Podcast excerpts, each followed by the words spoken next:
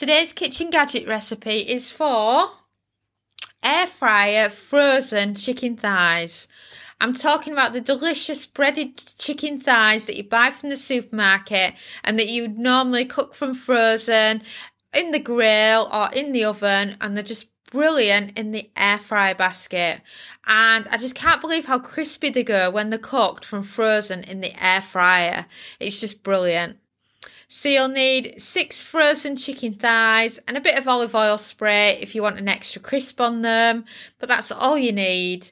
And I can normally fit four medium, uh, four medium ones in my smaller air fryer.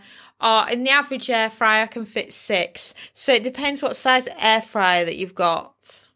And then remove them from the packaging and place them in the air fry basket and make sure they're spread out. You don't want two chicken thighs on top of each other, for example, because they need chance to crisp up on their own. Otherwise, they'll just end up stuck together. And then spray the tops of your frozen chicken thighs with olive oil.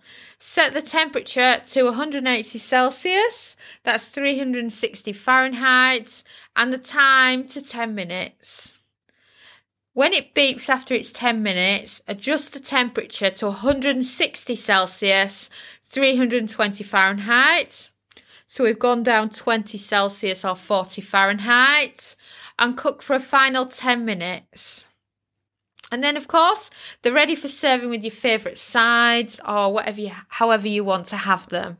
You know, you could just have them as a pretend bucket like you would with a KFC, and they're just lovely. And I just love the crisp on them. And but if they're not crispy enough for you, an extra spray with some olive oil.